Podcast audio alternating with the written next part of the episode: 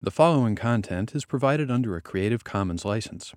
Your support will help MIT OpenCourseware continue to offer high quality educational resources for free. To make a donation or view additional materials from hundreds of MIT courses, visit MIT OpenCourseware at ocw.mit.edu.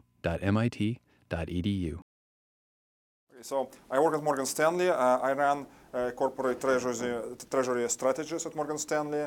So a corporate treasury is a business unit which is responsible for issuing and risk management uh, of Morgan Stanley debt. And I also run um, desk strategies on the New York inflation desk. Uh, that's um, the business which is a part of the global interest rate business, uh, which is uh, uh, responsible for trading derivatives linked to inflation. And today I'm talking, I'm going to talk about the HJM model. So um, model, uh, the abbreviation stands uh, for Heath Jarrow Morton. These are three individuals who discovered uh, this framework in the beginning of 1990s. And um, this is a very general framework for pricing derivatives linked to interest rates and to credit. So uh, on Wall Street, big banks um, uh, make like substantial amount of money by trading all kinds of exotic products, exotic derivatives, and um, uh, big banks like Morgan Stanley, like uh, Goldman, J.P. Morgan uh, trades um, thousands and thousands of different types of exotic derivatives. So a typical problem which um, um which the business faces is that new types of derivative uh, arise all, uh, like uh, all the time. So you need to be able to respond quickly to the demand from the clients and you need to be able not just you know to tell the price of the derivative. You need to be able also to uh, to need to be able to uh, risk manage this derivative, right? Because let's say if, if, you sold an option, you got some premium. If something goes not in your favor, you need to pay in the end. So uh, so you need to be able to hedge. And uh, uh, you can think uh, about the HJM model, like this kind of framework, as about something which is similar, like um, to theoretical physics in a way, right? So you have beautiful models. Um, uh, for like uh, like like exactly exactly solvable models. For example, let's say um, um, uh, like um, the hydrogen atom in quantum mechanics. So it's relatively straightforward to solve it, right? So we we, we have an equation. Um, which can be exactly solved, and we can find uh, energy levels, and we understand this like fairly quickly. But if you start um, going into more complex problems, for example, uh, you add one more electron and you have like a helium atom. It's, it's already much more complicated. And then if, if you have complicated atoms or even molecules, it's unclear what to do. So people came up with uh, approximate uh, some, some, some, kind of methods which allowed uh, nevertheless solve uh, like everything very accurately um, numerically.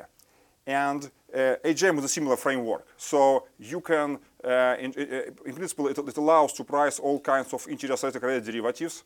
And uh, so it's, um, and it's, it's, some kind of like, it, it's, it's very general. Uh, it, it's very flexible to incorporate new payoffs, all kinds of correlation between products, and so on and so forth. And uh, um, the HJM model naturally fits into another, I would say, even more general framework like Monte Carlo simulation. and before actually going into like like details of pricing exotic interest rate and credit derivatives, let me just first explain how this framework appears in the most uh, common type of derivatives, basically equity-linked products. So, like very very simple example, right? So uh, let's say uh, like we have a derivatives desk at, at some firm and it sell, sells all kinds of products. Of course, ideally, let's say there's a client, he wants to buy something from you. Of course, the easiest approach would be to, to find the client and uh, like, uh, like uh, um, and uh, do an opposite transaction with him so that you're like market neutral, uh, at least in theory. So if you don't take into account counterparties and so on. However, it's, it's rather difficult in general. So the portfolios are very complicated. Uh, and uh, there is always some residual risk. So there is a concept of dynamic hedging. So, uh, for example, this example, like very simple example, uh, a dealer just sold a call option on a stock, and if you do this, then in principle the, the, the amount of money which you can lose is unlimited. So you need to be able to uh, to hedge dynamically. So what uh, by trading underlying, for example, in this case. So. Um, uh, just just very uh, brief illustration like of the uh, like stock market you know like you, you see how like uh, how um, um, uh, how random it has been like um, like for the last uh, 20 years or so. So so um, um, um, first of all we see some kind of from uh, um, the beginnings of 1990s to around 2000 we, we see really very sharp increase and then we have like dot, dot com bubble and then we have um, the bank increase of 2008 so uh, and uh, if you trade derivatives whose payoff depends for example on the S&P 500 index you should be very careful right? Because I mean market can drop and you, you need to be hedged. So uh, uh, you need to be able to come up with, with some kind of uh, good models which can recalibrate to the market and which can, you know, uh, uh, which can truly um, uh, risk manage uh, uh, your, your position. So uh, the idea of um, the general idea of pricing derivatives um, uh, is that uh, uh, one starts uh, from um, uh, some stochastic process. Um, so, um, so in the example here, uh, it's probably like uh, the, the, uh, the simplest possible, nevertheless a very instructive model, uh, which is uh, uh, which essentially like leads us to the Black-Scholes formalism. This is where we have um, uh, the um, it's where we have the, um, the stock which follows uh, the normal dynamics. I have a question. Uh, do you have a pointer somewhere, like, or not? It's would be just easier. Yeah. Okay. Okay. Okay. Mm -hmm. Possible? Mm -hmm. Let's see. There's also um, like oh. a, a, pen here where you can use this. Ah, I, can, uh, um, I, I, I see. Are you have you used this before? Okay. You press the color here that you want to use, say, and then you can draw. I see. press on the screen. Oh, I see. Oh, ex- excellent. That's even better. Okay. So, okay. So, uh, um, um, so uh, a very important, like since like the, the market is like very random, we need to be able to, to come up with some kind of dynamics. And it turns out that the like normal dynamics is is a, is a very reasonable first approximation uh, for um, for uh, for the actual dynamics. So in this example, uh, we have stochastic di- differential equation uh, for for the stock uh, price, and it consists um, it's the sum of two um, uh, of two terms. This is a drift. It's, it's some kind of deterministic um, part of, of the stock uh, price dynamics. And here also uh, we have diffusion. So here, here dB is uh, uh, the uh, Brownian motion uh, driving the stock. And uh, S is the price of the stock here. Uh, mu is, is the drift. And sigma is the volatility of the stock. Basically, it shows uh, the randomness and um, the randomness impact on the stock price. And um, and using this model, uh, one can derive the, uh, the Black-Scholes formula, and the Black-Scholes formula shows how to price um, um, derivatives um, whose payoff depends on the price of, of the stock. So here, um, um, uh, if you look at this differential equation, then you can ask a question. L- Let's say um, we started from some initial value uh, uh, for the stock at time t, and what is the and then we um, uh, we started the clock, and then um, uh, uh, turn out to be at time uh, capital T. So and given that at, at time t the stock price is st, so what the probability distribution for the stock at, at, at time t? So um, and uh, this kind of uh, equation can, can be very easily solved, and uh, one can um, um, um, one can um, obtain analytically the probability distribution function at any future moment of time. So I mean, I, I- just I think I'll write like a few equations just because is like very important to understand this. So I'm sure like like like uh, you, you probably have seen something like this already, but, but let me just um, uh, sh show you uh, like the main ideas uh, beyond this formula. So if you start, if, if you have a random process, right? Let's say A is some process, stochastic process, which, uh, which is normal, so it follows some drift plus plus uh, um, some uh, volatility term, right? So the difference between this equation is that I don't multiply by a here and a here. So actually, it's, it's much simpler. It's it's much simpler to um, uh, to um, to solve. So the solution of this equation is really straightforward. So at any moment of time t, if you start at like at moment uh, zero, the solution of the equation will be something like this: drift, right? I'm simply integrating plus And I assume that of course, so b, of t is standard Brownian motion, so at, at, at time zero it's it, it's zero, and then it's it's uh, mm, ve- ve- very very easy easy to see now that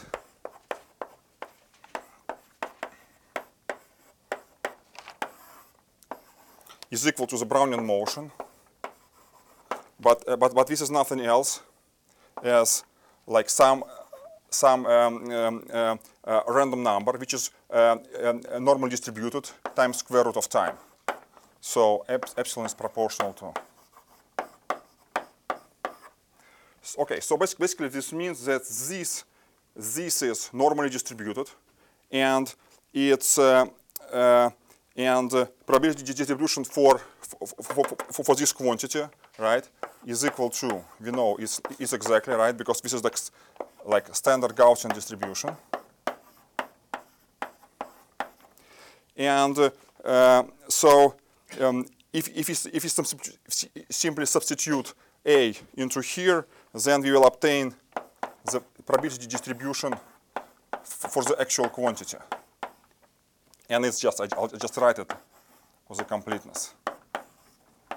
So, so basically, uh, it, it's, it's we, uh, we obtain probability di- distribution for for uh, uh, for the standard uh, like variable, right? So this is, this is this is straightforward. So the only difference so, uh, between the case obtained here is that the dynamics uh, is assumed to be log normal, right? And kind of the interpretation is very simple. Like it's normal, then the price can become of the stock can become negative. Which, is- just financial nonsense. So the flat like normal dynamics basically is uh, the first um, is, is, a, is a good uh, first approximation.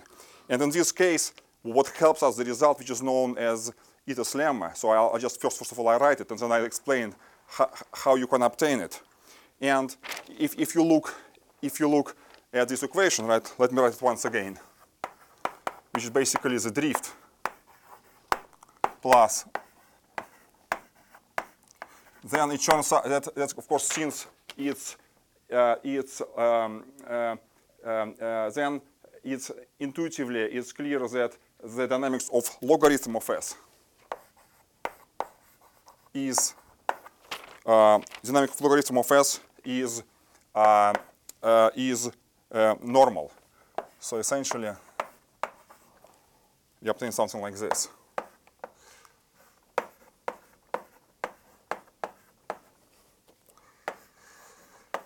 So, and uh, uh, uh, if you now substitute this into this, you will obtain a very simple, a very simple like formula.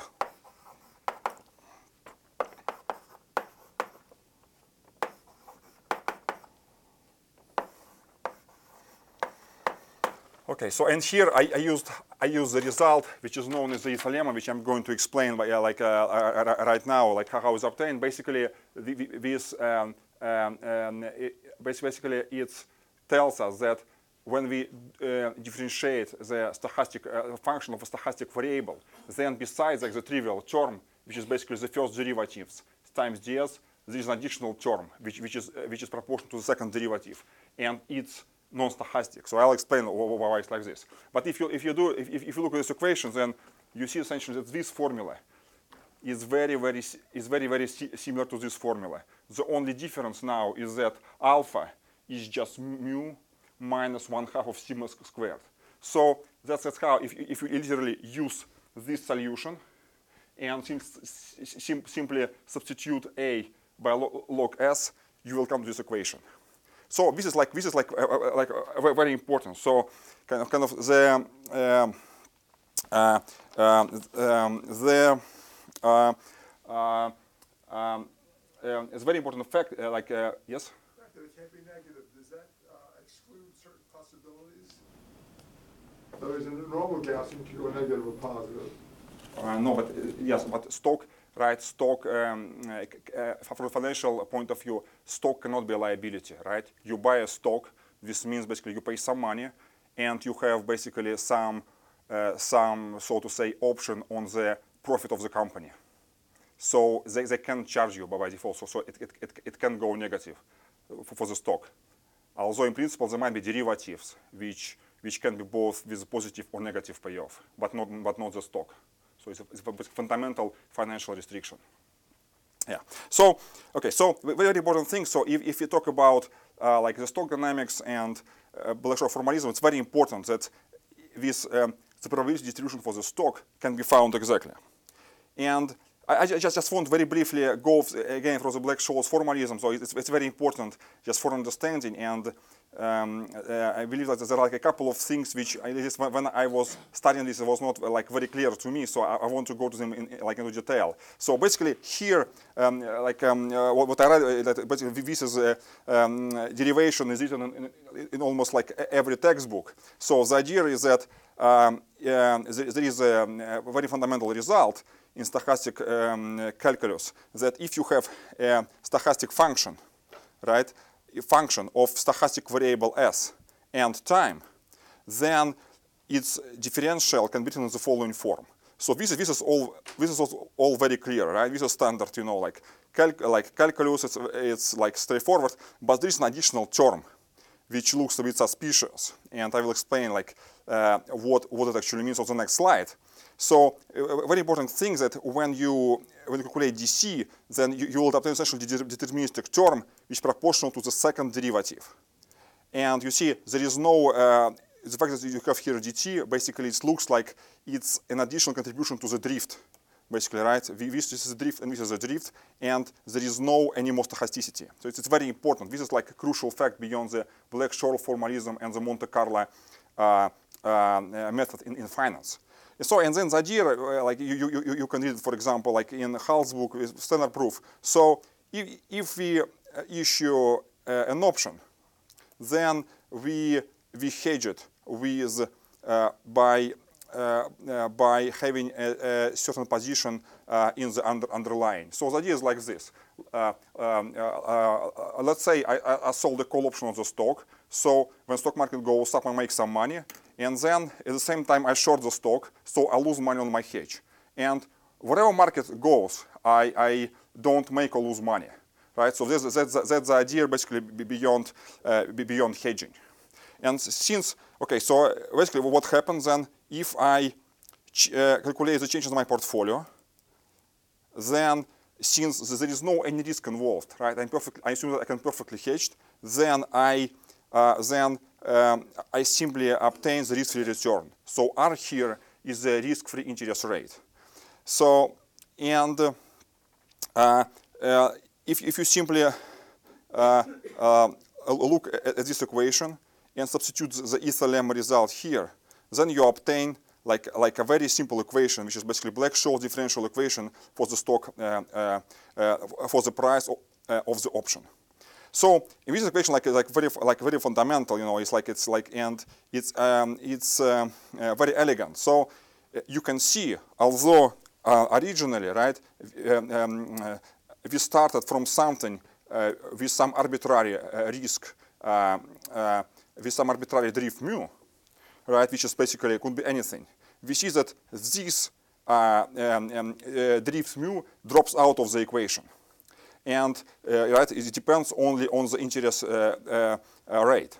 And this is a, this is a very interesting fact. So, and this has to, and this um, very interesting fact has to has to do uh, um, uh, uh, uh, with hedging, because we have again we have position in an option, and we have an opposite position in underlying.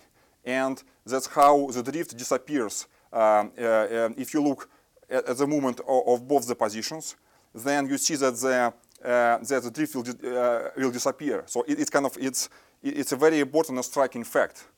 And the second thing, which, which, which is really, um, uh, uh, which is really truly a miracle, is that uh, risk is limited completely, right? So this equation has, has absolutely no stochasticity. So you can just solve it. If, if, you, if you specify the option payoff, and if you know your volatility, which is a, which is a measure of your, uh, basically of um, uh, how the stock fluctuates, and if you know the risk-free interest rate, you can just price, price the options. And this is a, this is a true miracle.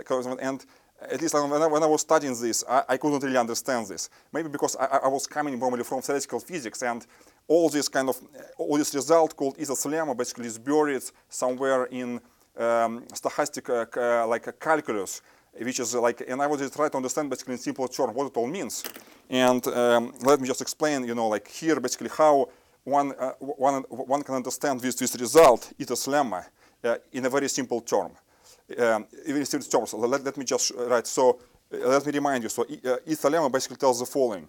Once again, so if C is a function of stochastic variables, of stochastic variable S, then its its, uh, its differential is, is not just equal to some standard result uh, from calculus, but it's, it, it's, we, we also um, get some kind of very exotic uh, term, which is, which is, which is basically, uh, which is uh, uh, which is very non-trivial. And I, I, let me just try to explain you how actually it appears. So just to understand this, I recommend every, everybody after the lecture really look at this derivation because it really explains what this, uh, uh, uh what this uh, mean. So, so the idea is very simple. So let, us start from like from the uh, from the first principles. Let's um, uh, and let's say we have an interval of time with length dt, and let's say we divide it into, n intervals, and each interval length is dt prime, right? And, um, uh, and uh, assume that uh, the ratio of dt of dt prime is, uh, is sufficiently large. So what, what, okay, so first of all, we know that our um, uh, stock, as we know, follows uh, the like normal dynamics. So this means that if I go from time, um, um, from time, or from time i to time i plus 1. Here you, you, you need to exchange i and i minus 1. Uh, uh, so then you, you, you, can write this equation in the following form, right? So s if time i plus 1 minus s at time i is equal to, to the drift term, right? Because simply I'm, this is a discrete version of the stochastic differential equation plus the randomness, right? So here again, C is, sigma is volatility. It's a measure how, how the stock fluctuates. This is the stock price This is square root of dt, right? Because the Brownian motion is uh, fluctuation is proportional to the time. And also here we have uh, uh, uh epsilon, and epsilon is a standard normal variable. Uh, then, uh, okay, so we, we have this. This is pretty, pretty straightforward. But basically, I, I, just wrote stochastic differential equation on the lattice. And I go from, from point i to point i plus 1. Now, let's see what it means for, for um, uh, uh, uh, for this for the price of the option. So let's again. So C is the price of the option at time t when the stock price is equal to, is equal to S i plus one. So and so the change in the op option price is equal to, like the first term, which is something very, very standard, right, from standard calculus, plus the first derivatives and the difference in uh, in the stock price, plus I take the second order term, which is the second derivative, and I have here s, s, s at time i plus 1 minus s at time i squared. So this is approximate because I'm taking only the main terms. All the other terms, given that all, both times dt and dt prime are very small, they, they can be neglected. So you, you can check it like carefully at home if you want to. But I guarantee you that there is, there is no more, there is, there is no miracle here. Like so everything what we need is here. Now, uh, uh, um, uh, let's do the following. So we have this equation, and let's look at this term. So this term basically is the cornerstone of the Ito's lemma. So let's take this equation, uh, for the difference and substitute it into here, right? And you see here again, you, you can look at, like uh, what is important again the time scales. So dt prime is very small. Therefore, the term uh, with uh, um, uh, which, which, which, which is random dominates here, right? Because proportional square root of dt and square root for, for small times uh, is much bigger than like the linear function. Therefore, we simply neglect this term compared to this term. So, and we can, we can we, uh, with linear accuracy in dt prime, we can approximate this just by this term. Okay. Now, what, what we do, so again, so uh, we wrote the same equation, uh, the uh, latest difference uh, for the option price at, at, at, at, two neighboring points. And what I do right now, I have all this equation, and I will simply sum them, basically from, from 0 to n. So I, let's say I have all these equations for, for, for, from 0 to n minus 1, and I sum them. And it's, again, very straightforward, and obtain the following equation. And again, uh, um, uh, what is very interesting basically is that we will, we will obtain, you know, like you look at this term. So this term looks complete, as, as, as, as very complicated. It's essentially stochastic, right? Because uh, it looks like it looks like very stochastic, and because remember that this is the standard normal variable, and all of them are independent. So in principle, we have the sum sum of uh, of n uh, independent normal variables squared, and and uh, it turns out, it's a really very beautiful result, and I really recommend everybody like, also like to do it at home. I also uh, try to show it right now on the blackboard, that if you sum up all, all this epsilon squared, that in the limit when n goes to infinity, this term becomes deterministic. So let, let, let, me just show you basically uh, like so uh, uh, what exactly is meant, right? So um, what I mean by, by, by, deterministic, right, is that, uh, uh, of course, if, if, if I draw, uh, if, if, if, I, if, if I have epsilon squared, right, and, um, then it's, uh, it's, it's, it's, it's uh, there is some probability distribution, right? It, it's distributed between, uh, between 0 and infinity, right? So there is some, some kind of function. But my claim is that once, once I start uh, once, once uh, I start adding more and more numbers, uh, and so on, uh, and so on, then this, this function will become more and more and more narrow. So it behaves like a deterministic uh, random, uh, like, like, like complete deterministic variable in, in the large n limit.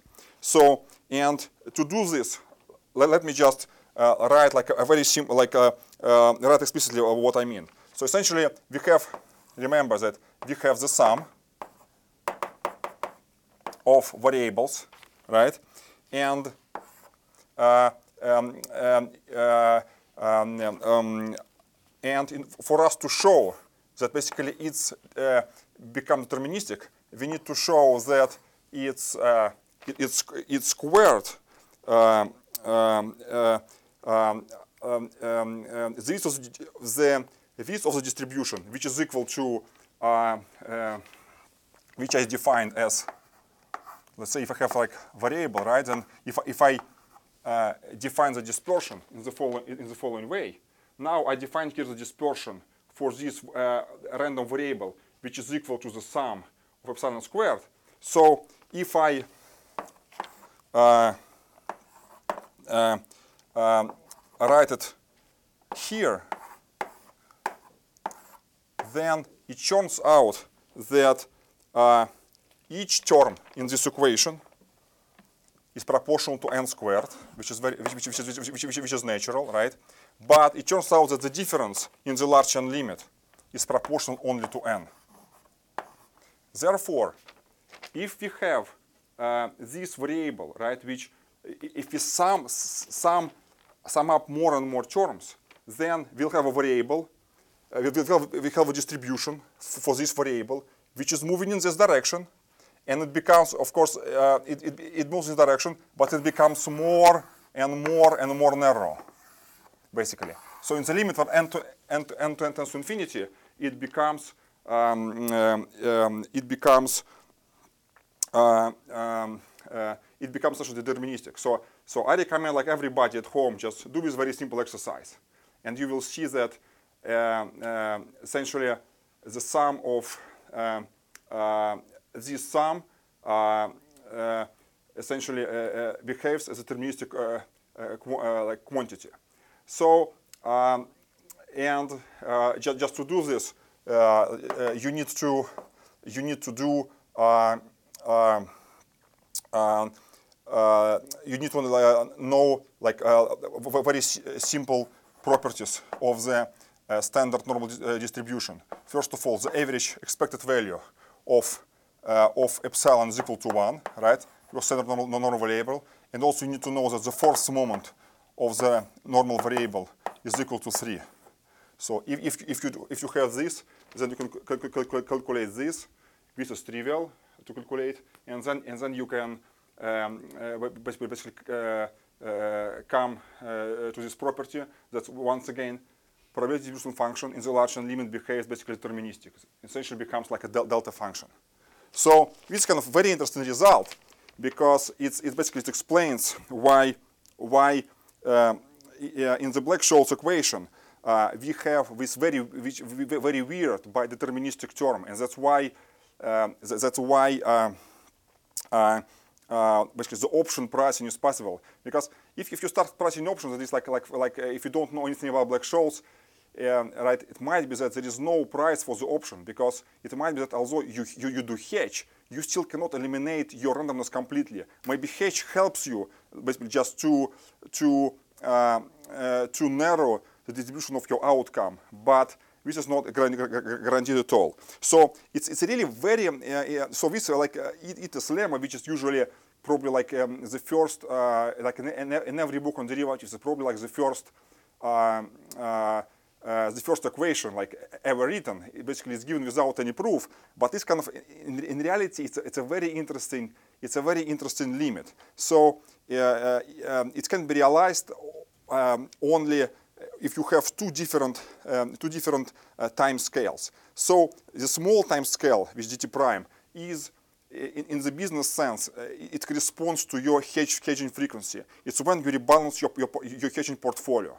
And the, the, the time dt, uh, the, the, time scale dt, which is much bigger than dt prime, um, uh, it's kind of, it's, it's, it's at the time at which you look at your portfolio. So only in this very like weird limit when dt prime over dt, dt or dt prime goes to infinity, you strictly have like Ito's lemma.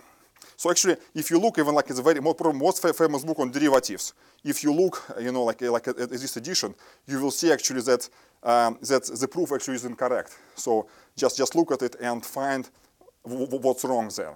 So. Sorry. Exactly. Yeah.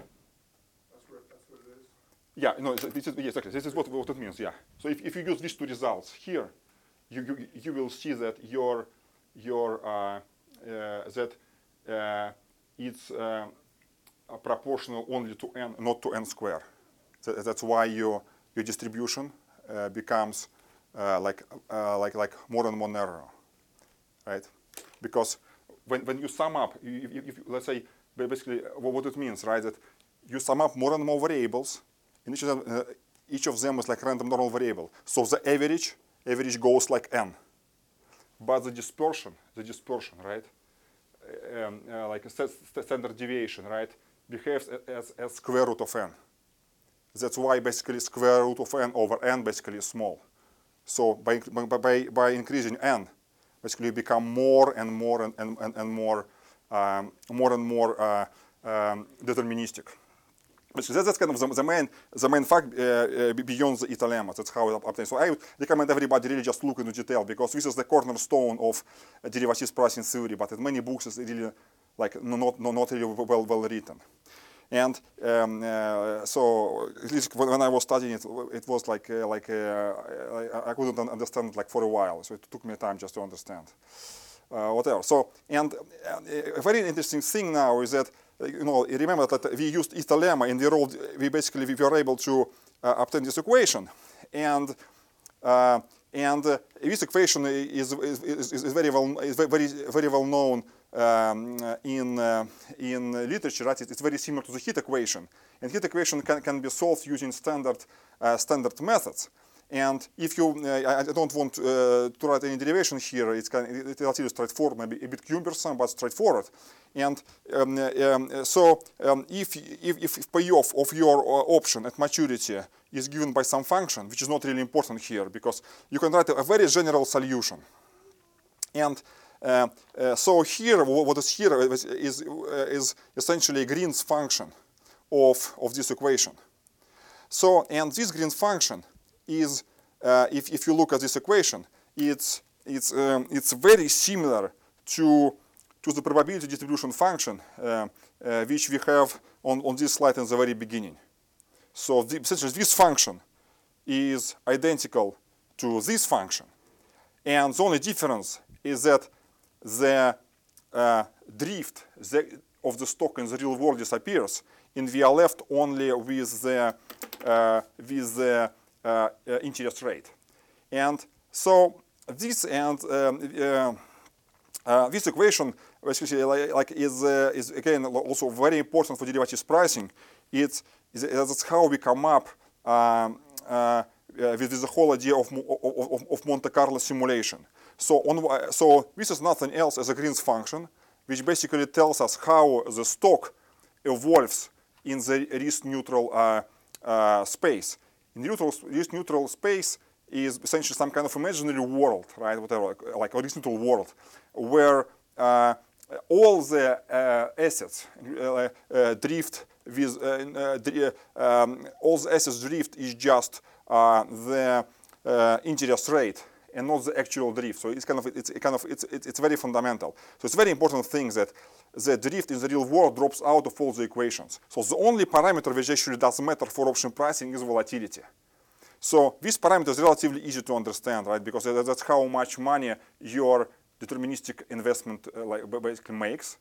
And but but, but so basically that's only with this parameter. Parameter. So so naively you, you could expect I need both mu, right? Uh, like let, let me uh, uh, um, um, let me just remind you what, what mu is mu and sigma, two independent parameters, but turns out mu completely drops out of the picture. And this is because of dynamic hedging, because we hedge the position.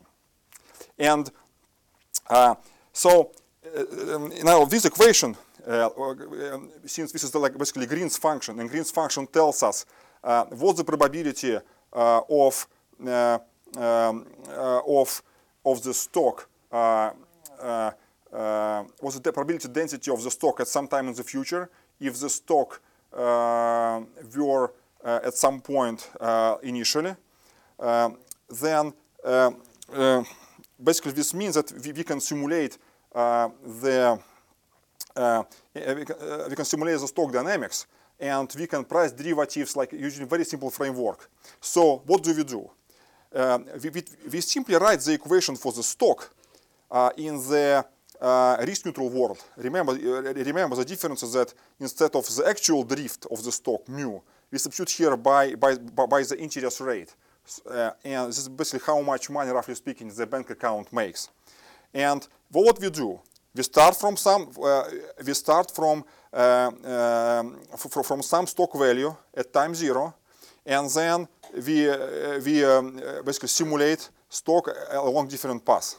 So there are like three paths here could, could be like thousands.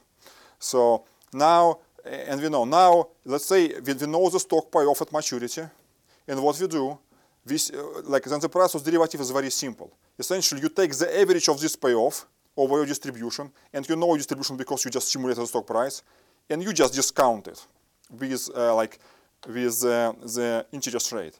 So it's extremely simple. So in principle, uh, like implementing this, let's say if you have like like package like MATLAB, it probably takes like maybe like one hour at most. Implement, let's say, pricing of Black-Scholes for uh, like, uh, like of, of, of, the Black-Scholes formula uh, via uh, Monte Carlo simulation, right? So if you have time, you, you, you can try this and see how how let's say your Monte Carlo solution converges to uh, to the exact result which was first obtained by Black-Scholes and Merton. So basically, this is like this is, this is a super powerful framework, uh, which basically tells us something like this. So, and it's not, not applicable just to to the stock prices, but um, it's also applicable to interest rate derivatives, credit derivatives, and uh, uh, foreign exchange derivatives, so on and so forth. Basically, the idea is like this: you have some the payoff of your derivative depends on various financial variables, and you simply simulate all of them uh, in the risk-neutral world, right? So basically, the rest, you simulate all of them, and then you calculate the average of the payoff, and you just discount it. And that's how you can price derivatives. So in principle, if you have like a flexible uh, in, uh, like uh, um, IT infrastructure, you know, like like like a financial institution, so you can implement it, uh, and then you can price pretty much like like uh, like everything. That's basically that's, that's how um, uh, like exotic derivatives are priced, uh, whose uh, prices are not uh, uh, easy to obtain using anal- an- analytical methods, and which is uh, uh, the case for for uh, for a large amount of derivatives. So okay, so this is the whole idea, right? So in Monte Carlo simulation, the, the, the, like is, is like a very fundamental concept.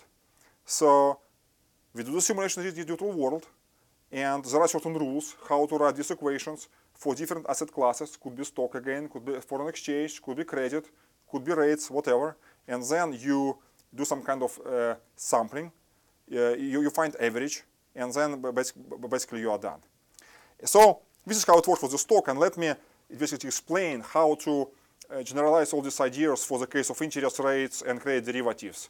So and um, let me just start from, from the very basics of, of the interest rate derivatives.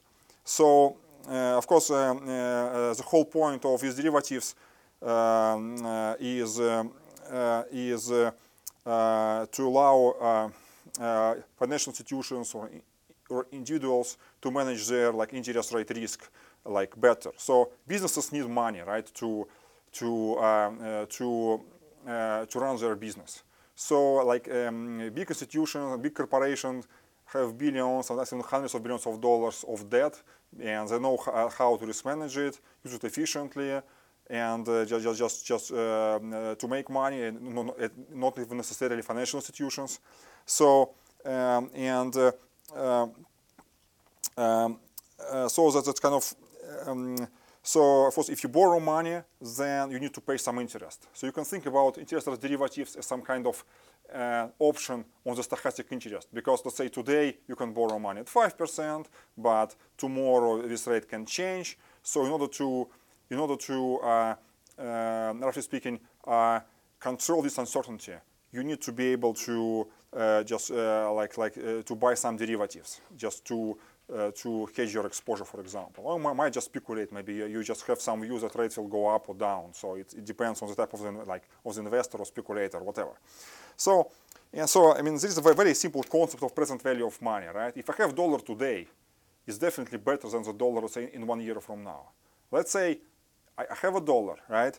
And um, uh, uh, um, and um, uh, but I, um, uh, but I will get it only in one year from now. So how much does it cost? It's clear that if the interest rate is 5%, it's roughly cost 95 cents, right? Because well, what do I do? If, uh, um, if the interest rate is 5%, then I take 95 cents and I put it into bank, bank account and I make 5%. So I will get uh, like uh, $1 in one year from now. So because this is a very important concept of the present value or like time time value of money is that uh, depending on depending on where in the future you are, uh, how much uh, um, money it costs today. For example, and people talk about uh, like it's, it's, it's, very often funda fundamental notion in all the fixed income derivatives basically the discount factor. It, uh, so essentially tells you that okay, uh, so if you have one dollar today, right, it costs one dollar, but if you have like one or like one dollar in the future, basically its cost cost something else. So this is like a very like a very important, uh, uh, like, uh, like, like very important notion in finance. So I'll, I'll tell a little bit like more how actually to, um, to get this function in reality. So um, another very important thing, uh, like in, in the interest rate derivatives, is the forward rate. So remember, that, like okay, so we have discount factor, and a very important thing about discount factor, right, is it should start at one because dollar dollar today is a dollar, right? There is no any uncertainty, right? that is clear that this, this function should should uh, should be uh, decaying or at least not increasing with time. So that's why it's very convenient to parameterize this kind of um, uh, function with forward rates. So um, uh, right, so this, this is some some positive forward rates, and uh, which are like very convenient. And remember, like, let's say in the example below, uh, like uh, example like on this page, if you have let's say if all maturities earn five percent, then this f is basically is simply five percent a year. So in, in so so for this example, basically your uh, forward rate is just flat. Yeah. Okay, so this is like an example, and when we talk about interest derivatives, it's very, very, um, it's kind of very convenient to to model the dynamics of the forward rates. So all, so it's kind of again, it's like um, um, very different from uh, from uh, from the stock because it has an additional dimension, right? So um, if you model the stock dynamics, it's just a point process, right? Let's say it's it's hundred dollars today, and then you start could- could- mm, next day go to ninety-five dollars, could go to hundred or five, and so on and so forth. But but interest rates, it's it's more it's more about you know it's more about curve. So it has an extra dimension. It's a one-dimensional object. And the reason is like very simple. In general, let's say if, if, if you borrow money for one year, then let's say you you you you, you pay one percent. But if you borrow for two for two years, it might be that, that, you borrow at like like for two percent and so on. So this is the concept of the yield curve, and basically here basically tells us how much different maturities make. So in typical situation, with yield curve, if you don't have some pathological situation of recession, which sometimes happens, it's usually upward sloping. This basically means if you borrow money for a longer term, you pay higher interest. I mean, you can see it very easily like uh, for those who like have mortgages, right? Like it's always like 15 year like fixed rate mortgage is is um, is uh, uh, rate is lower than 30 year uh, uh, mortgage rate. So and and just here I ju- just show uh, like to, to give you like this example of where we are right now in terms of interest rates. I, I, I basically I just show you like um, the uh, uh, the yield of a 10-year uh, U.S. Treasury note. So what is 10-year Treasury note? Basically, the U.S. government borrows money to finance its activities, and then uh, the, the way it works like this. Let's say uh, I'm an investor. I'm giving the U.S. government hundred dollars, and then every year, like uh, for the next 10 years, like, uh, more exactly like twice a year, let's say they are paying me uh, some coupon. Let's say if the interest rate per year is 5%, this means that if I give the US government $100, then the government pays me $2.5 uh, every half a year. And at the very end, at 10 year, in 10 years from now, they must return $100, the notional right? And then let's say in this is basically, if, if you look again how stochastic the rates are and, and what kind of environment we are, we are in right now, uh, you, you can see that uh, uh, over the last about like 50 years, um, we see a very interesting picture. From about like 60s to about like let's say like 80, 82, we had really tremendous increase in interest rates, and this is something which is uh, loo- looks like very unbelievable right now. Uh, so, for example, nowadays, if like if one takes like let's say, uh, um, um, let's say like a mortgage, it's like it's it's, it's like uh, nowadays about like 30 year mortgage is about like four maybe like four and a half percent uh, nowadays. But let's say, but here like like like about like 30 years ago, it was like a peak on interest rate. It was very high inflation, and uh, mortgage rates were in double digit. It was not uncommon to pay like 15 percent if, if you would take mortgage somewhere here. So the rates were increasing. But since then, we live in a very different environment when interest rates gradually go and go down. So essentially, here basically it shows that, that in, in, in 1980, the US government would pay 12% a year uh, uh, each year to, to borrow money uh, for 10 years. So at the end of 2012, it paid less than 2%, just 1.7%. So, so there is like very clear trend, you know, something is going down. So in the, in the recent years, there is some kind of uptick here, but you know, like it was, we always had some kind of uh, situation here like this. So uh, where are we going? Nobody knows. But but we live like in a situation where interest rates are, ex- are like extremely low. It was nothing like this basically for the last like 50 years. So it's very unusual. And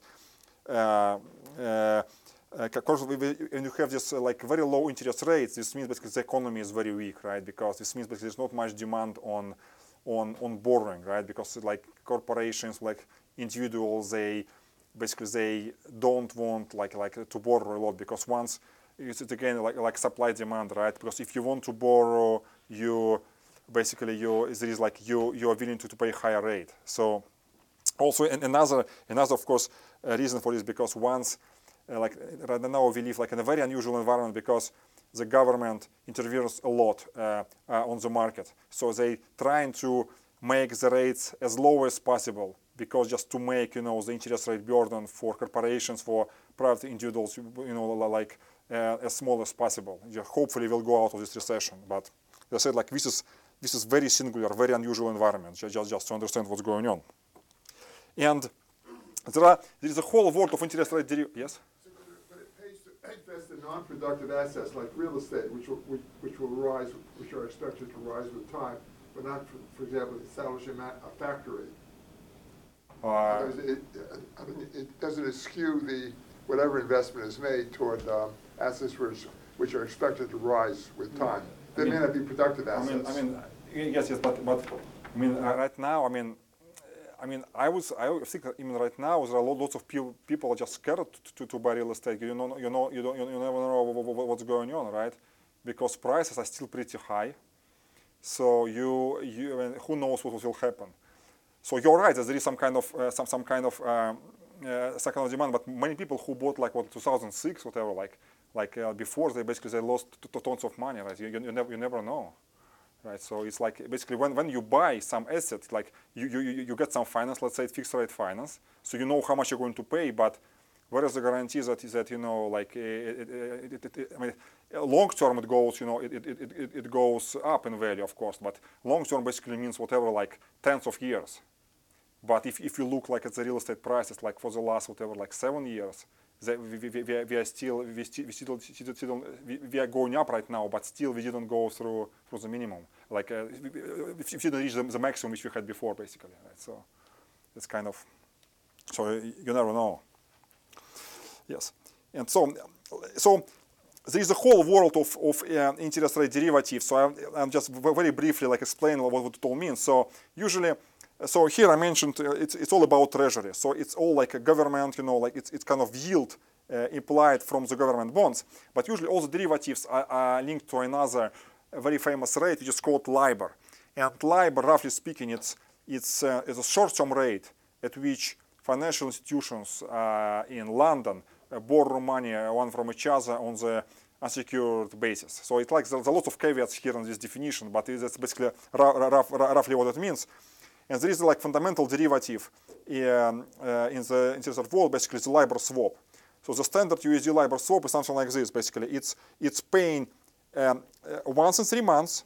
Uh, it's paying uh, uh, three uh, three months LIBOR rate. So and, and this is stochastic, right? So basically every day the, um, there is a like you know the, um, there is a certain procedure which tells us what the this LIBOR, this short-term borrowing rate is, and and um, in exchange for this, if you're paying out this LIBOR swap, uh, this LIBOR rate, uh, you are receiving the fixed rate, which is deterministic.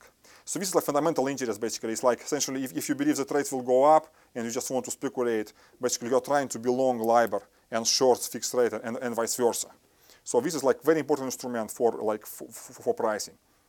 And there are all kinds of derivatives linked to this LIBOR rate. For example, um, for example, uh, you can talk about swaptions, right? What is a swaption? Swaption is a derivative to enter an interest rate swap in the future, right? Like remember, like in the equity option world, let's say if I have a call option on a stock, that's the right to buy a stock at a fixed price, which, is fixed today, like at some time in the future. Here, this is basically the same idea that if you are today, at some time in the future, you can enter a swap, this kind of contract, which pays va- va- various legs, and um, there is some price given for it today. And there are also uh, all kinds of other derivatives. You, you can talk about rates. Basically, you, you, you, you, can buy or sell options on a particular li- li- LIBOR rate, uh, or there are also cancelable swaps. Which basically you, you can you can enter a swap, but if you don't want to pay, like let's say high, high rate anymore, you can cancel it, and of course it's affected on the price and so on and so forth. So very very important idea is if you think about all this that it turns out that when you price all these derivatives, they all depend basically on, on, on uh, um, their price depends on these discount factors. And these discount factors depend on, on these forward rates, which is basically trivial parameterization. But it's very important to work, very convenient to work with these forward rates. And when we model interest rate derivatives, we um, like using Monte Carlo simulations, when there are no analytical models available, then we model the dynamics of forward rates. So, and um, uh, you can ask a question. So how? So basically, um, um uh, how can we get basically uh, this curve in practice of this curve? And um, it turns out that the swap market, swap market, uh, uh, um, uh, tells us like what, like how to obtain this curve. So here I show um, some quotes, actually real market quotes for interest rate swap of different maturities, let's say two years, three years, four years, and so on and so forth. And then if you add this number and this number, then, then you obtain the, the, um, the, the swap rate. So if you, and, um, so, uh, if you take uh, these swap rates, then it turns out that you can, you, you can show like, like very easily that if you, can, if you know all these numbers, then you will be able uh, to obtain uh, to obtain this curve in a pretty unique way.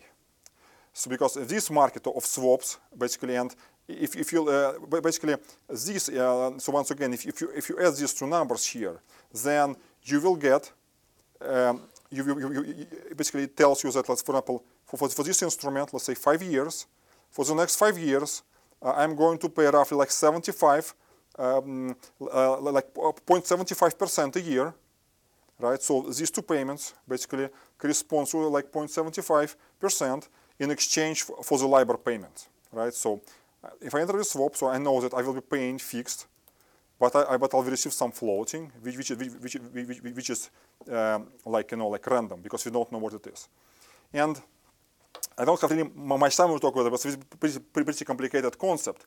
But but but but but the idea but the, the idea is very uh, like the, the, idea is very simple. So uh, uh, so basically, the swap market allows you to uh, allows you to obtain this discount factor, basically this function which tells you how much your uh, uh, dollar in the future is today. So if you have, let's say, so if you know how much a dollar is, then you, you know how much C dollars basically cost. So what you do, so what you do basically, if you know like, then basically, let's say you have like C dollars, then you simply multiply them by the discount factor, and that what the present value of your uh, of your fixed rate payment is. So remember that finance is a kind of very important thing that in finance, uh, we, in the, in the derivative world, we typically, um, uh, what is called PV or like present value of all our future payments, right? So we have some future liability, right, which is could be something very complicated. Let's say I pay you some, something very complicated payoff in 10 years from now. But we are trying to understand how much it worth today because the idea of all this business is like clients come, come to the bank and they say, I want this derivative.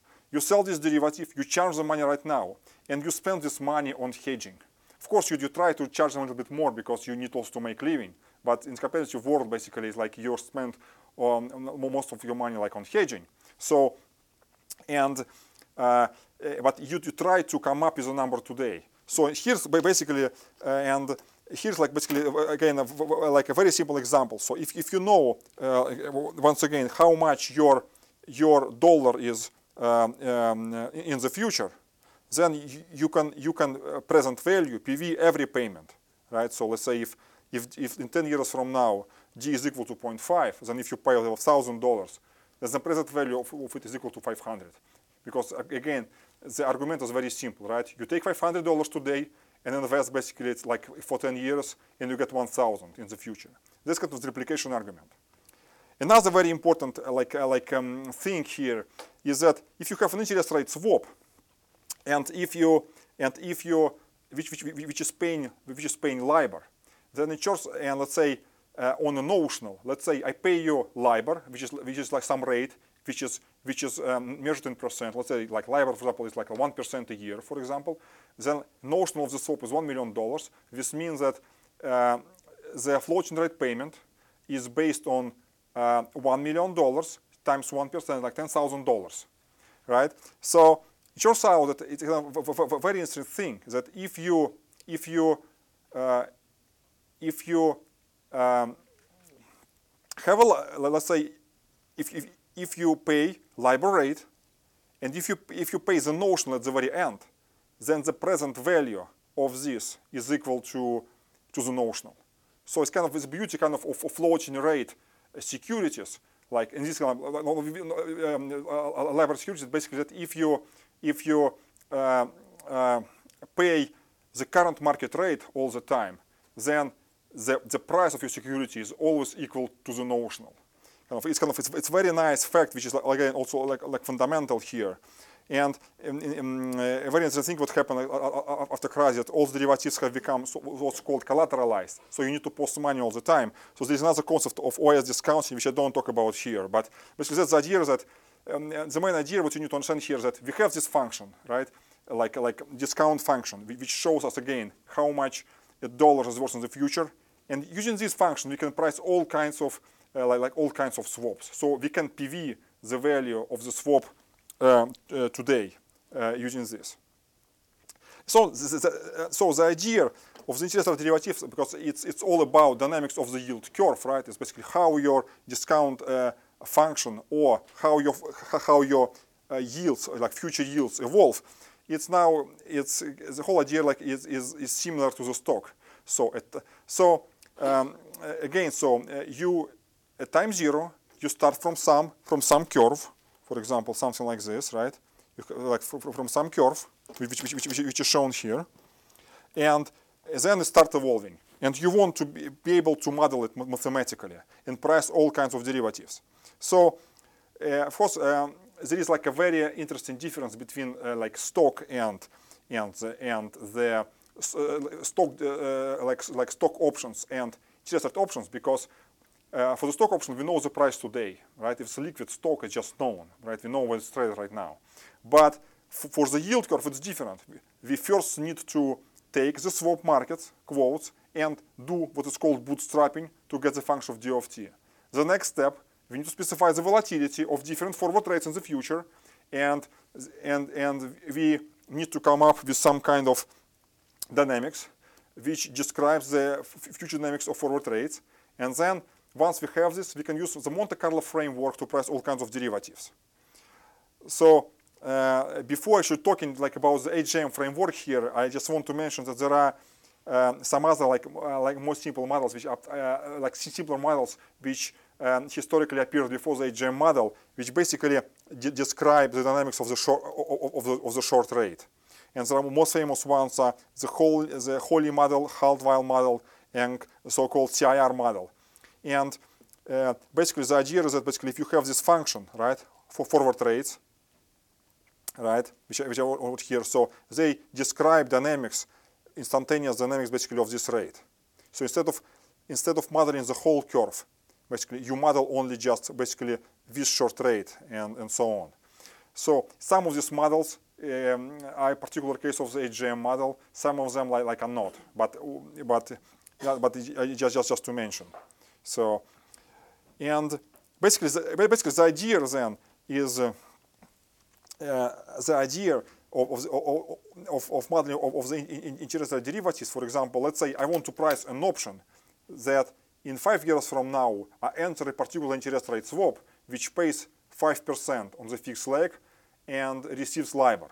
So I need to um, I need to model the dynamic of, of future yields. And remember that a very important thing, right? That uh, that uh, again because we have because we have uh, uh the curve now um, uh, we have two different times here. For the stock derivatives, we just basically write the dynamics d, d of st is equal to something, and t just basically instantaneous time.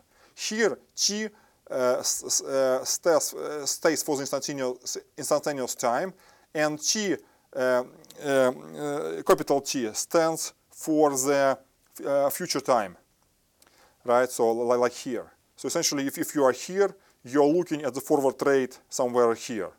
And then you basically describe it dynamics. So So you can, I just don't want to go into details, but again, using this very, very, very fundamental result, price, pricing theory like Ito's lemma, you can derive uh, the equation for, for, this, uh, for, for this drift. So the problem is that like, um, it turns out that it's always the case in the Monte Carlo simulation. So you specify some time equation, and you have drift, and you have volatility. So it turns out that this drift, the real-time drift, because you hedge, drops out of your equation. And it turns out that for the interest rate, there is some complicated, um, in the risk control world, this uh, re real world drift will substituted by some equation for um, uh, which depends on sigma. So if you do the calculation, then you will see that in the risk neutral world, you simply um, specify this in the following form. This is some non-local non equation, but it is, it, is, it is what it is. So it's kind of, it's very straightforward. I encourage you basically just to, uh, if you have time, to go through this, and really understand uh, how, uh, how it works. But now, uh, once we have this, you know, like the uh, model for interested derivatives is, is, very simple. So how, remember that in the uh, stock world, let, let, let, me go back just to, to this uh, uh, equation. So we started from some stochastic differential equation, and then we simulate different paths, and then we, basically we average over the, the payoff here at, at, at, maturity of the derivative, when, when actually we do the payment. And here, it's, uh, situation is, very similar. So we have some initial curve, which basically corresponds to uh, like uh, which obtained from the market today, and we this curve dynamics is described by this equation. Then we have distribution of these curves in the future, and then we can price all kinds of derivatives. So again, it's a very fundamental framework, so very general. So you, um, um, once the curve and the volatility are known, you simply run this simulation and you get your payoff. So, yeah, so basically that, that's how it works. And um, um, um, another, you know, like example, which is basically uh, like of of of, uh, of uh, is HJM model, uh, is uh, is basically credit derivatives. So I, I just don't, don't have much time, but I just basically mentioned basically um, I, I just go very briefly like like uh, what's going on. So um, if you give money just to, to someone, uh, like to the corporation, then uh, there is a, a, probability that you won't get your money back, right? Let's say, uh, so corporations issue bonds, right? Financial instruments to raise capital. It's again very similar to the U.S. Treasuries. Let's say you give them $100 and they pay you 5% every year, and then let's say in, in 10 years, if it's, it's a 10-year bond, they are supposed to give you money back. But this might not happen. Like corporations default because they make their own decisions. You know, like some, something went wrong with the economy and so on and so forth. So it happens. So there is some risk which is uh, inherited here, which is called the default risk, right? So corporations or like private individuals, uh, they have a right to default. So, so they can default. So and uh, and this is reflected uh, in uh, uh, in the coupons which they pay. So for the US government, right, at the end of 2012, a 10-year bond uh, would pay just 1.7% a year. Like extremely, again, like they are in extremely low like environment, which, which looks like almost nothing. And remember that even if you are an investor, and if you and if you uh, buy this bond, then you get your own 1% interest, but then you need to pay taxes on top of this. So it's like the return is really like like like very small. So then of course, if you're an investor, then okay, uh, the U.S. government, you know, like securities are like uh, assumed to be risk-free, so you won't be able to lose money. But so this is like a very important, very important benchmark. But then you, you can buy bonds of corporations, and of course, to compensate for a possible default, uh, they uh, they pay higher coupon. For example, as of 2012, Morgan Stanley bonds would, would pay around, let's say, five percent a year. So it's significantly higher. So, and then if you have like a some um, governments are like right now very close to default. So some time ago, for example, when Morgan Stanley bonds would pay 5% a year, let's say Greece bonds would pay 25, 30% a year because, and this, this is like, because nobody was uh, like uh, uh, knows what's going to happen there. It's clear that the, that the, the economy is not in good shape, and it all depends on, on, on the bailouts. By bailouts, all these bailouts are conditioned, for example, that the right government like uh, will be in power and the election are unclear, so there's a lot of uncertainty. So that's kind of that's that's why kind of um, uh, if you have sort of such uncertainties, that's why essentially the yield investors would require like very high yield. And um, um, uh, in the credit derivatives, like the fundamental, the fundamental instrument is the default credit default swap. So uh, if you have a risky bond, then uh, in order to, to, protect from default, you can go to let's say to a bank and buy a credit default swap.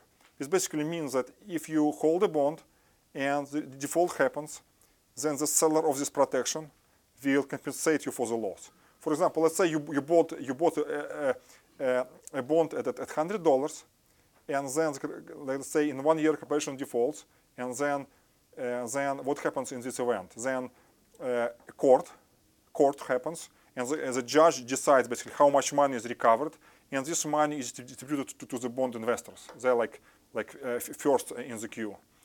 And then if let's say 70 cents on a dollar were recovered then um, then the, then the default swap will pay $32 with which you lost. So, and a very, very, very fundamental, uh, like um, uh, a very fundamental um, uh, concept in the world of, credit derivatives is uh, um, market implied survival probability. So in, in, principle, different different entities, um, credit default swaps are available for different uh, entities. Let's say like Morgan Stanley, it could be like uh, Verizon, could be AT&T and so on and so forth. And um, the, like uh, and uh, dealers uh, like like like um, require like uh, different payments. For example, let's say if like credit default so for Morgan Stanley, probably it's like five-year maturity, you pay around 100 basis points, and uh, and like if there is some like uh, like Greece, probably you, you you you pay right now probably like five hundred, maybe like 1,000 basis points, something like this. So market differentiates, and based on this, you can you can then uh, do like a very simple calculation, and, and, and you can see that it, it's very easy to to uh, to uh, to come with the concept of the survival probability. Roughly speaking, if let's say I require, uh, let's say if default protection on some reference entity is worth uh, one a year, and then what do we see? The um, then uh, with probability 99% a year, right? You will get your money. With probability 1% uh, like, uh, like uh, per year, you will get nothing. So you, you can think about it like this. This means basically you, you can say that basically probability to default if is roughly 1% a year for, in, in, this case. So, and then in in the in the world of um, uh, we can talk about survival probabilities. So which is basically one minus default probability, and and you can you can uh, then come up with the concept of survival probabilities, which you can again parameterize, parameterize with forward rates, which are called hazard rates.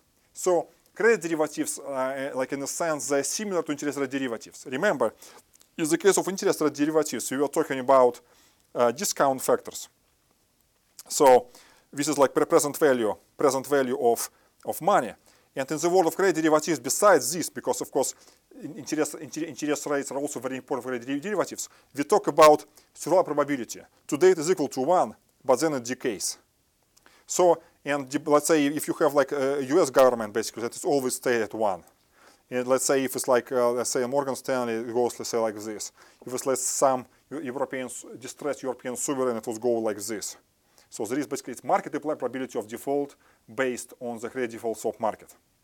So, so and the idea of the HJM model for the credit derivatives is that uh, uh, similar to the dynamic of forward rates, right? In the interest rate case, you simply uh, describe the dynamics of hazard rates, which parameterize your uh, survival probabilities. And um, um, now, um, uh, let me see. And uh, uh, let me show, let, us say, an example of, of, of, of, very important type of derivatives which are um, priced using uh, credit models. Um, let, us talk about the corporate callable bonds, right? So, so, um, so it's it's uh, it's like it's a it's a very uh, like um, simple instrument, is again, I'm a corporation. I borrow hundred dollars from you, and let's say I'm paying you five percent every year. And uh, but uh, I have uh, I have uh, the right at any time, or let's say once, like say in three months, return you this hundred dollars, and uh, and basically close the deal. So wh- why is it so valuable for the corporations? Because let's say today's environment is such that I borrow at a very high rate. Let's say I'm, in this example, let's say I am paying 5% a year, right? And I issued a 10-year bond and I am paying and with a $100 million notional. So basically this means that every year I am paying to the investor 5%, right? $5 million. But let's say I'm paying 5%, I need this money to run my business and so on, so it's kind of some burden, but um, kind of usually all the corporations have significant amount of debt. So it's good to have that if you know how to manage it, basically. Now, let's say in three years from now, situation changed. So now I can borrow money for seven years, right? Because initially I issued the bond for 10, for 10 years, and now I have still seven years remaining. But it turns out I can I can issue I can issue just a three percent, right? Then basically this means if, if I do this, if I exercise my call option, then I will save five minus 3, basically 2%, times $100 million times 7 years. So it's roughly $14 million.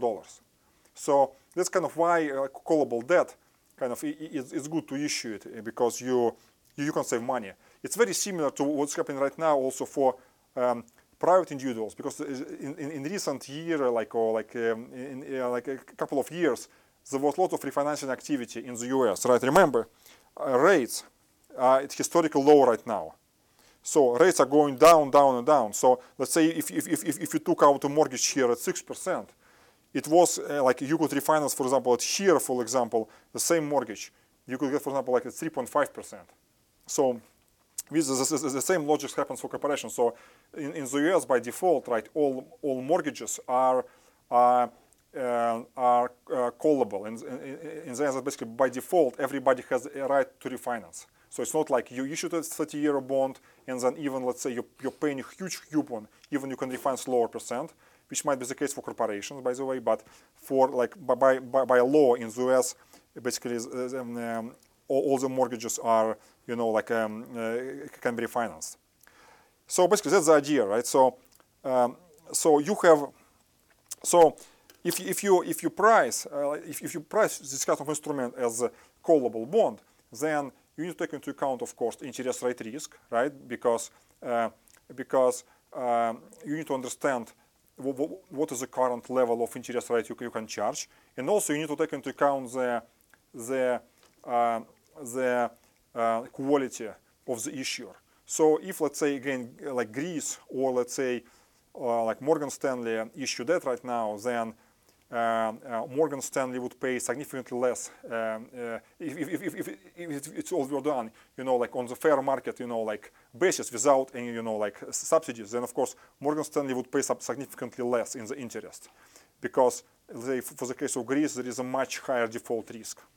So, and as I basically I mentioned, basically that the idea is that you uh, in the in the in the world of credit derivatives. Uh, Yes, in the case of digital derivatives, there is a concept of, of basically of hazard rates, which again, some kind of curve, which shows how risky the issuer is at some point in the future.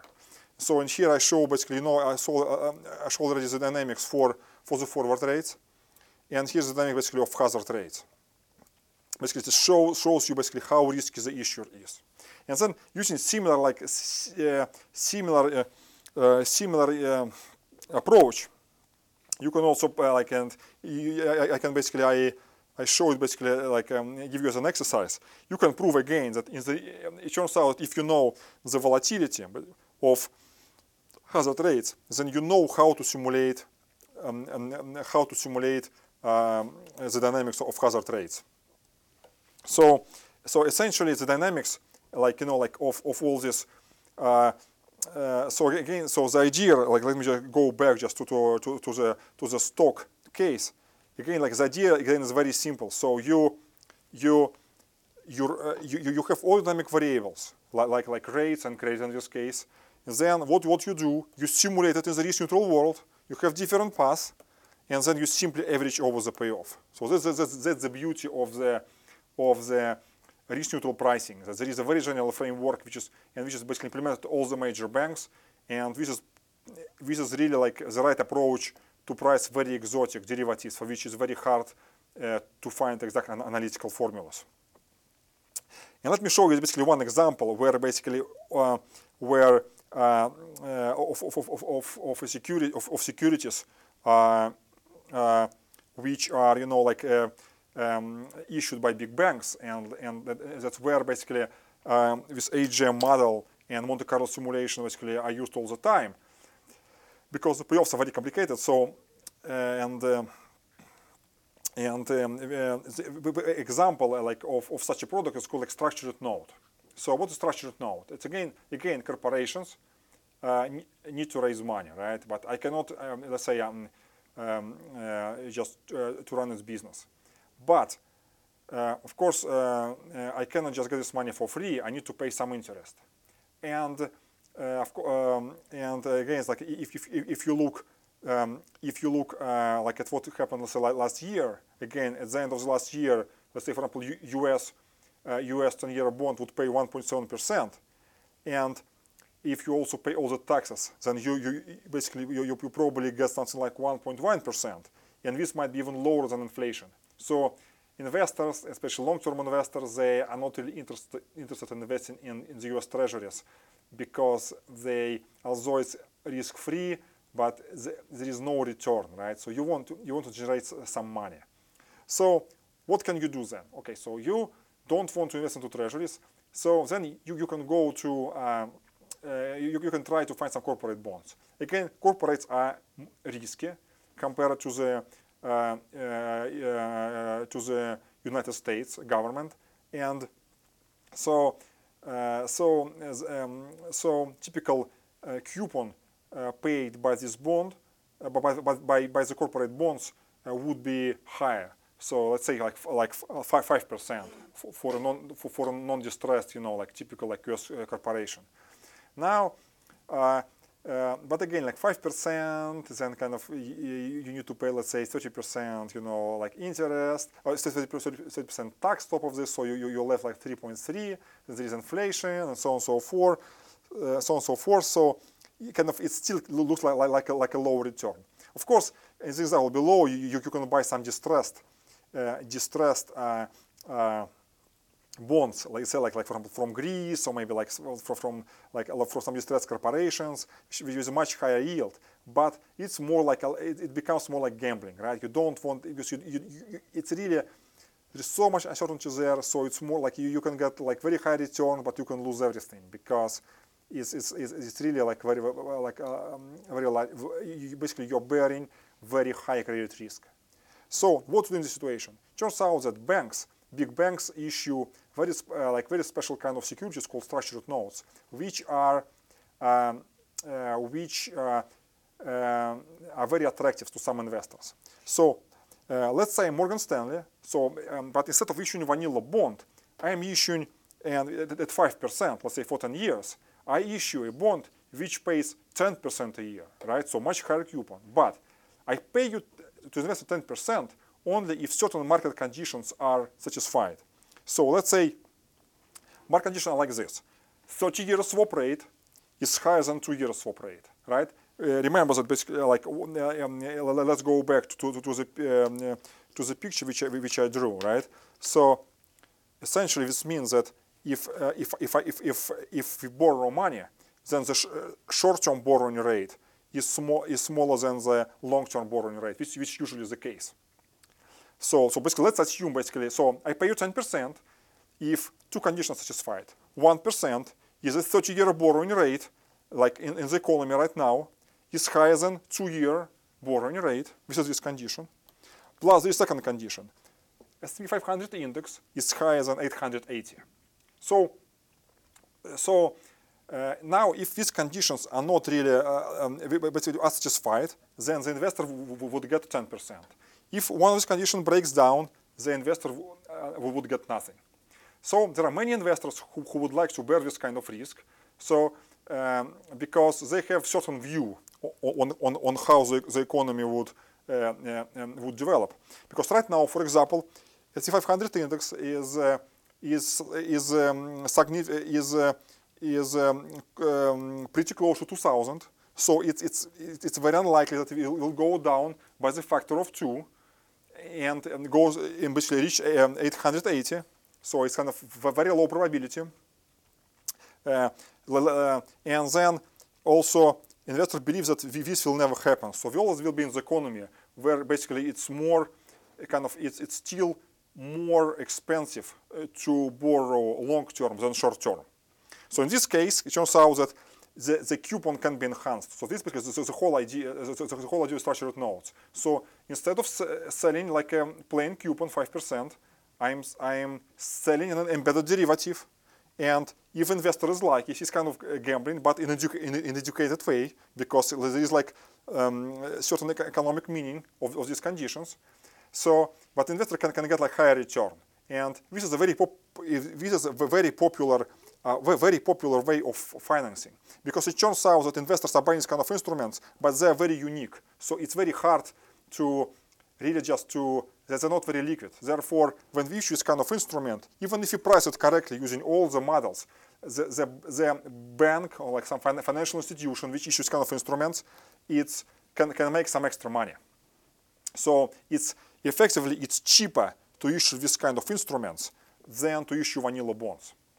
And all, all these big banks, they have all the machinery to risk manage all these kind of very sophisticated derivatives. So, so basically, they, they know what they are doing. So this, they sell this kind of product, and they're hedging their exposure, and they, they realize some profit because um, you, you can identify how much cheaper this instrument is. So it's, it's, good for banks. It's also good for the investors because they are looking for this kind of yield enhancement. They want, they want, to, they want to, to have a higher yield. And, they, and they're taking and they're willing to to, uh, to take this risk. But what again, it's an educated risk, right? It's not just basically because uh, like, uh, like these conditions, for example, here, they have a very clear economical meaning. So if the investors really understand what's going on, then it's kind of it's, it's, it's a reasonable risk. And of course, what, what do we do in this case if you want to model something like this? Then uh, uh, it's very complicated to find any kind of analytical, like, like analytical approximations here, uh, like, uh, like in the real world. So what do we do? We simulate the stock market price, we simulate the uh, like uh, like uh, like this 30-year yield and 10-year yield, and we simulate Morgan Stanley credit spread, like and we do it all simultaneously at the same time, and then we see in the Monte Carlo simulation if this condition is satisfied for every coupon date, then uh, we pay 10%. If something is broken, then we pay zero. So we simulate many, many paths like this, and then we calculate the average value of it. And then we come up with the price, and then we and then we call this price to the investor. And again, I say like these, these products are very non-standard. That's fine. You, you can you, you, you can make some extra money. So and as a firm, you, you as a firm you save money because I say like it's cheaper than to issue like just plain vanilla bonds.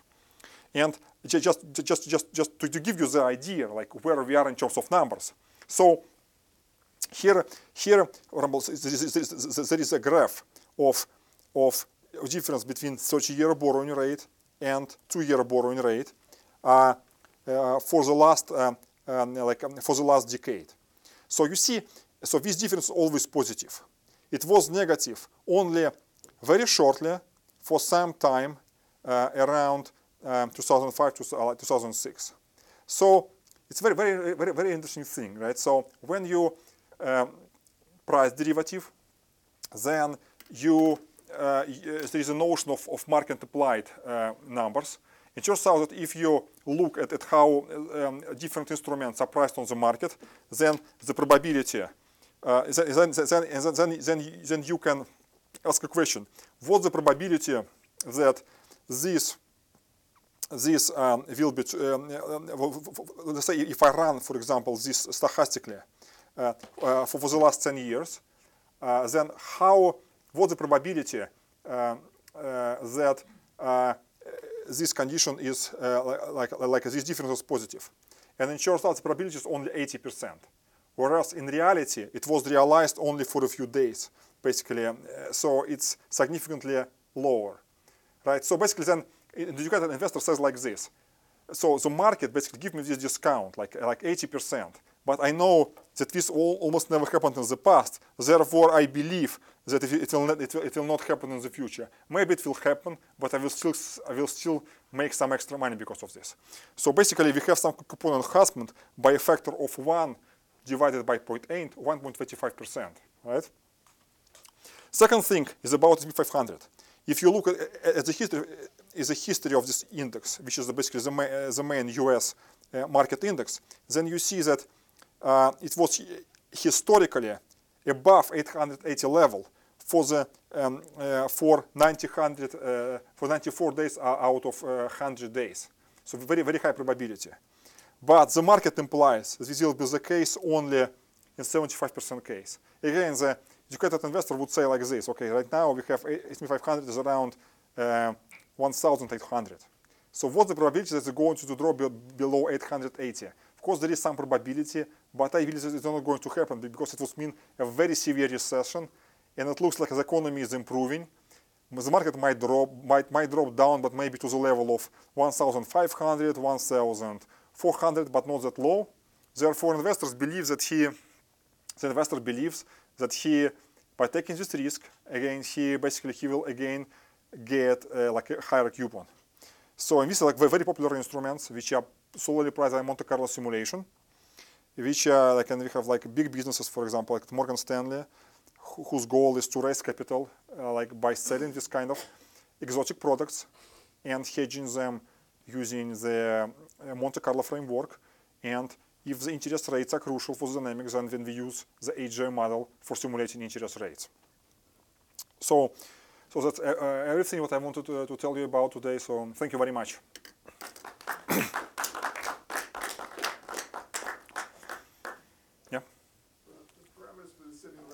Uh-huh. Isn't there some choice, and you might make certain choices based on historical precedents? Yeah, this, is a very good question. Okay, so in reality, so so so okay, so so here's what, what happens. So let's let's go to to, to the very um, uh, simple case of, of stock of, of stock prices, right? So again, R here basically is just the it's basically the borrowing rate, right? It basically it's like let's say whatever the bank account gives. So this is known. The only parameter known is volatility. So usually what, what is, usually you, ha you, you have like liquid stocks, for example, like IBM or Apple. Then there are already derivatives uh, uh, traded which are very liquid.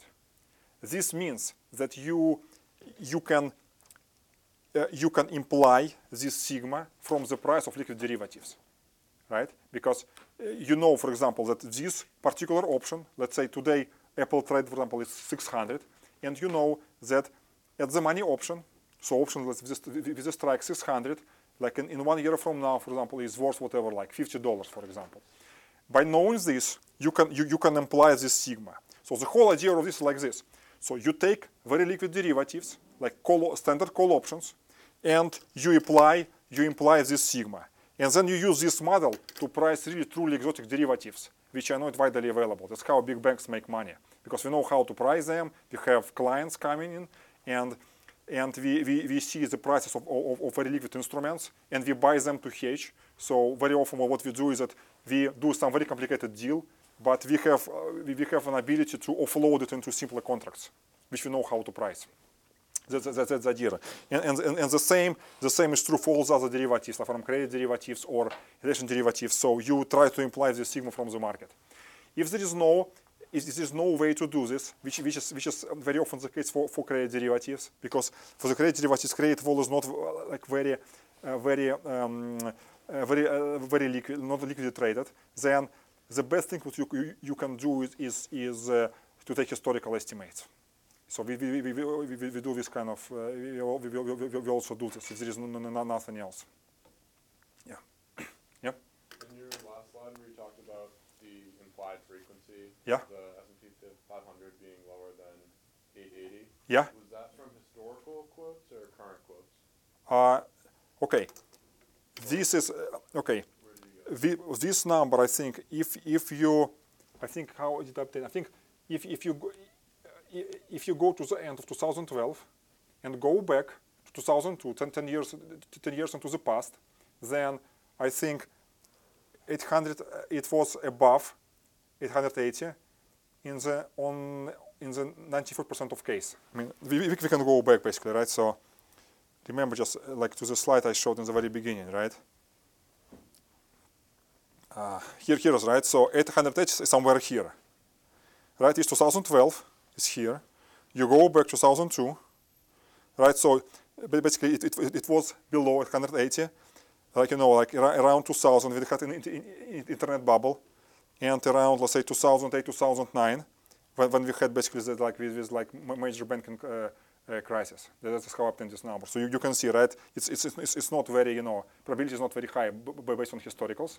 It's kind of people believe that in the future it might happen, but then the stock will, we, we will go we will go back again because the government will intervene and so on and so forth. That's kind of the way of thinking of these investors who invest into structured notes like this.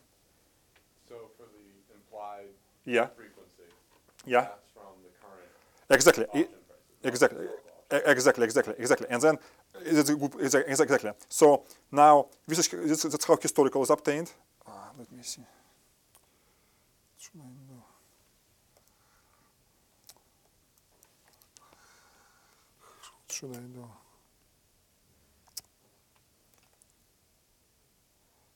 Yeah, it's, it's, it's, well, let me see.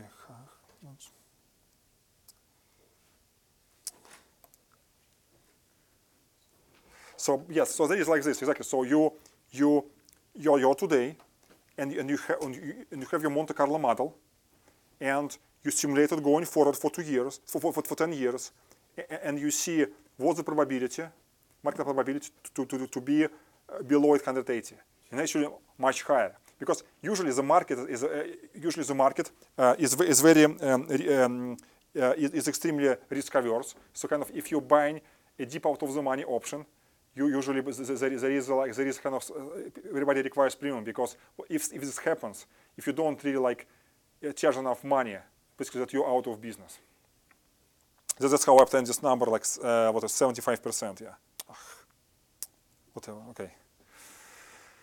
Yeah. So is uh, the pricing of these more exotic uh, products totally reliant upon Monte Carlo, or are there more other techniques? I mean, uh, usually, usually it's Monte Carlo. So, uh, uh, there are some uh, some derivatives where analytical approximations available. For example, for uh, for interest rate derivative, right? So, okay, swaps swaps are like a very simple linear products. To price them, you need only discount function. So this is just arithmetics. Of course, it's all done just simple arithmetics. For swaptions, standard swaptions, there is, there is a model called SABR model, which allows some kind of semi-analytical solutions which approximate but, but, of high, but of high quality. Then you, can do it. But there are different schools of thought, right? Because with an approximate, some approximations which might fail for some if maturity is very long or it's very deep of the, like very deep of the money option. So, so very often what traders do, even if their official numbers uh, are on these more, more simplified models, which which which can has, some formula, they still run the Monte Carlo simulation for the whole portfolio to understand like what the most complicated model like like tells you in terms of your in terms of your present value of your portfolio in terms of the risk. But of course, this kind of double range accruals which I just showed, you know, like it's it's impossible. I mean, to build any meaningful analytical model, you, you can do something, but the, they just you, you won't get like like a, you, you won't be able to be, to be competitive with this. It's just all Monte Carlo simulation.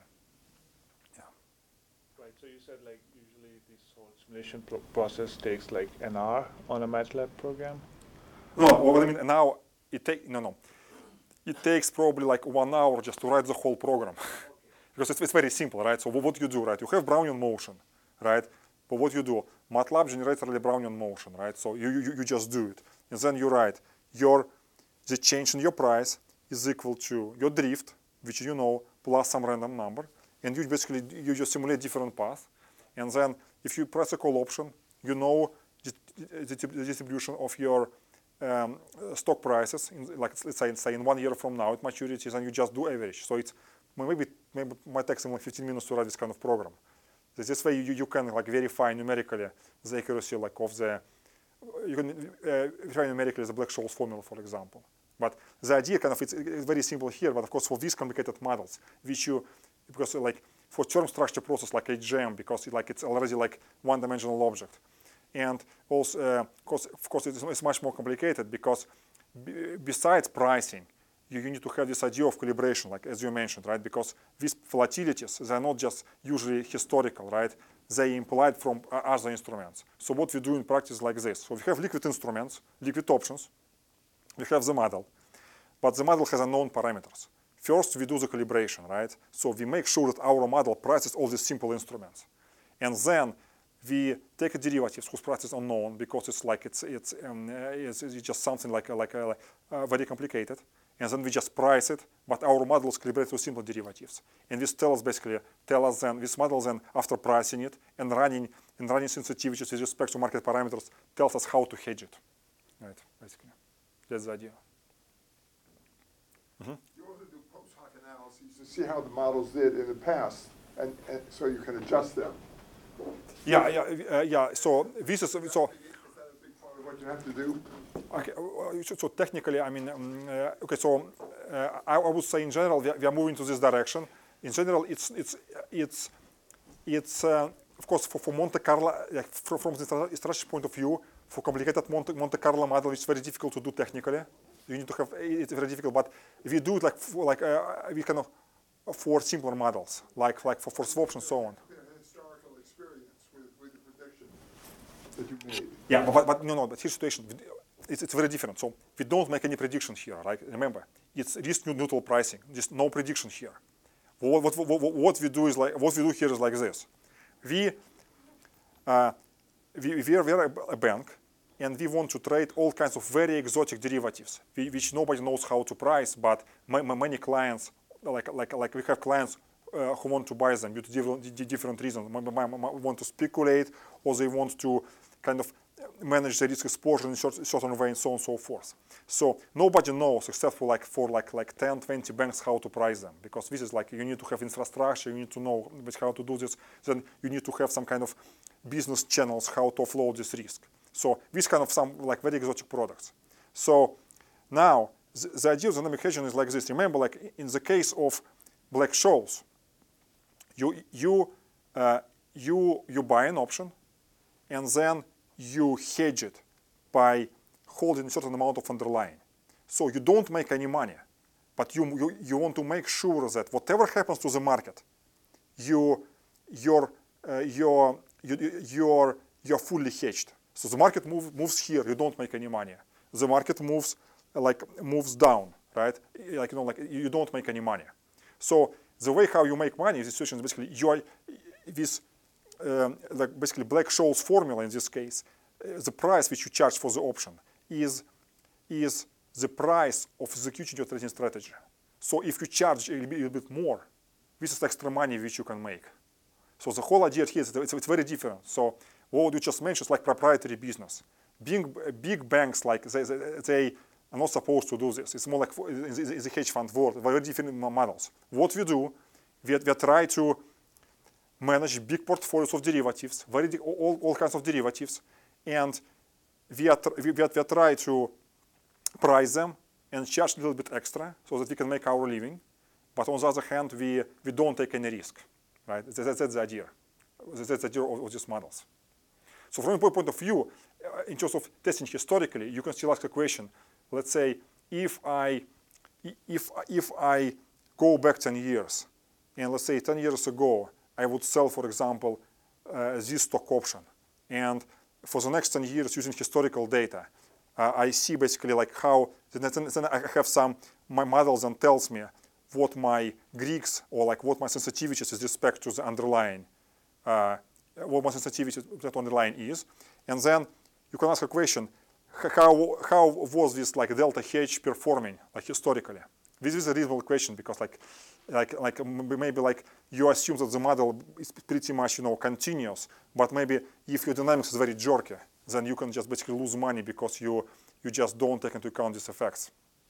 This is an example of historical analysis which, which, which, which you might run, but it has nothing to do with prediction here. So it's, it's a whole different world. So it's risk neutral pricing. So we don't take any risk, basically. That's the whole idea. But due to the fact that derivatives are very complex, even in this case, kind of al- uh, we kind of still banks bear some kind of residual risk because remember we cannot exactly you know offload it you know like like the risk so we we, we we still we still have some assumptions that we can rebalance our position dynamically and move forward basically and not and, and, and, and not, not lose money basically that's the idea of it I have Yeah. a question about Yeah. the Monte Carlo. Yeah. uh, Pricing. I, you can set up the Monte Carlo using sort of implied parameters from current prices of various derivatives in the Correct. market, which gives you a good baseline price. yeah Um, I'm wondering, what other Monte Carlos do you do to sort of have a robust estimate of price and hedging cost? Um, I mean, I would think that, you know, there would be, I know, maybe some stress sce- scenarios in the market or alternatives, and I'm wondering, just, you know, you don't, you probably don't just do one Monte Carlo study with current parameters. You Oh, yeah, probably yeah. have different kind, different sets, and I'm wondering, you know, how extensive is that, and, uh, Yeah, yeah, abso- absolutely, you're right. So if you just do Monte Carlo, you, then you just you just know the price. But price, you know, is is nothing because uh, because dynamic hedging, all this business of derivatives, it's not just about how much it's right now, but what to do if the market behaves this way. So of course you also run you, you calculate all your Greeks. That's very important. But Greeks is like it's it's more about, like it's it's like say your delta. It's all about linear terms. So of course it's a very important thing. What happened to the portfolio? Let's say if there is a very sharp, for example, uh, jump in interest rates. Let's say what happens if rates uh, like uh, like jump forward by for example one percent, or like if they, they jump down. What happens if volatility in a particular, you know, like particular like time region, for example, you know, like blows up. We run all this kind of analysis. So it's, it's like there are big departments, you know, like at banks uh, who look at all these kind of risks. So it all comes like to like to one, basically just to one uh, business union, basically, which looks all kinds of risks of the firm. So and um, there are it's it's it's it's it's a very big you know it, it's it's it's a very big uh, you know thing for the banks. Probably all of you heard like this notion of stress test, right? Basically, the basically right now all these banks are very heavily regulated by the government. So the government can tell you so what happens, for example, for the whole bank, not just for a particular you know like desk you know which trades whatever swaptions. What happens to all your bank? like to all kinds of cash flows which you can have if let's say interest rates jump by by 100% we have a huge group of people basically like both like like like quants IT like risk managers who are looking at all these numbers and trying to understand it and actually for a big bank it might be a very non-trivial you know like problem actually so yeah so it's, it's, it's, yeah so it's a very good point but of course we, we, we- do this like uh, like uh, as good as we can yeah well, thanks again. and Yeah, yeah. we'll have time afterwards for- okay. thank you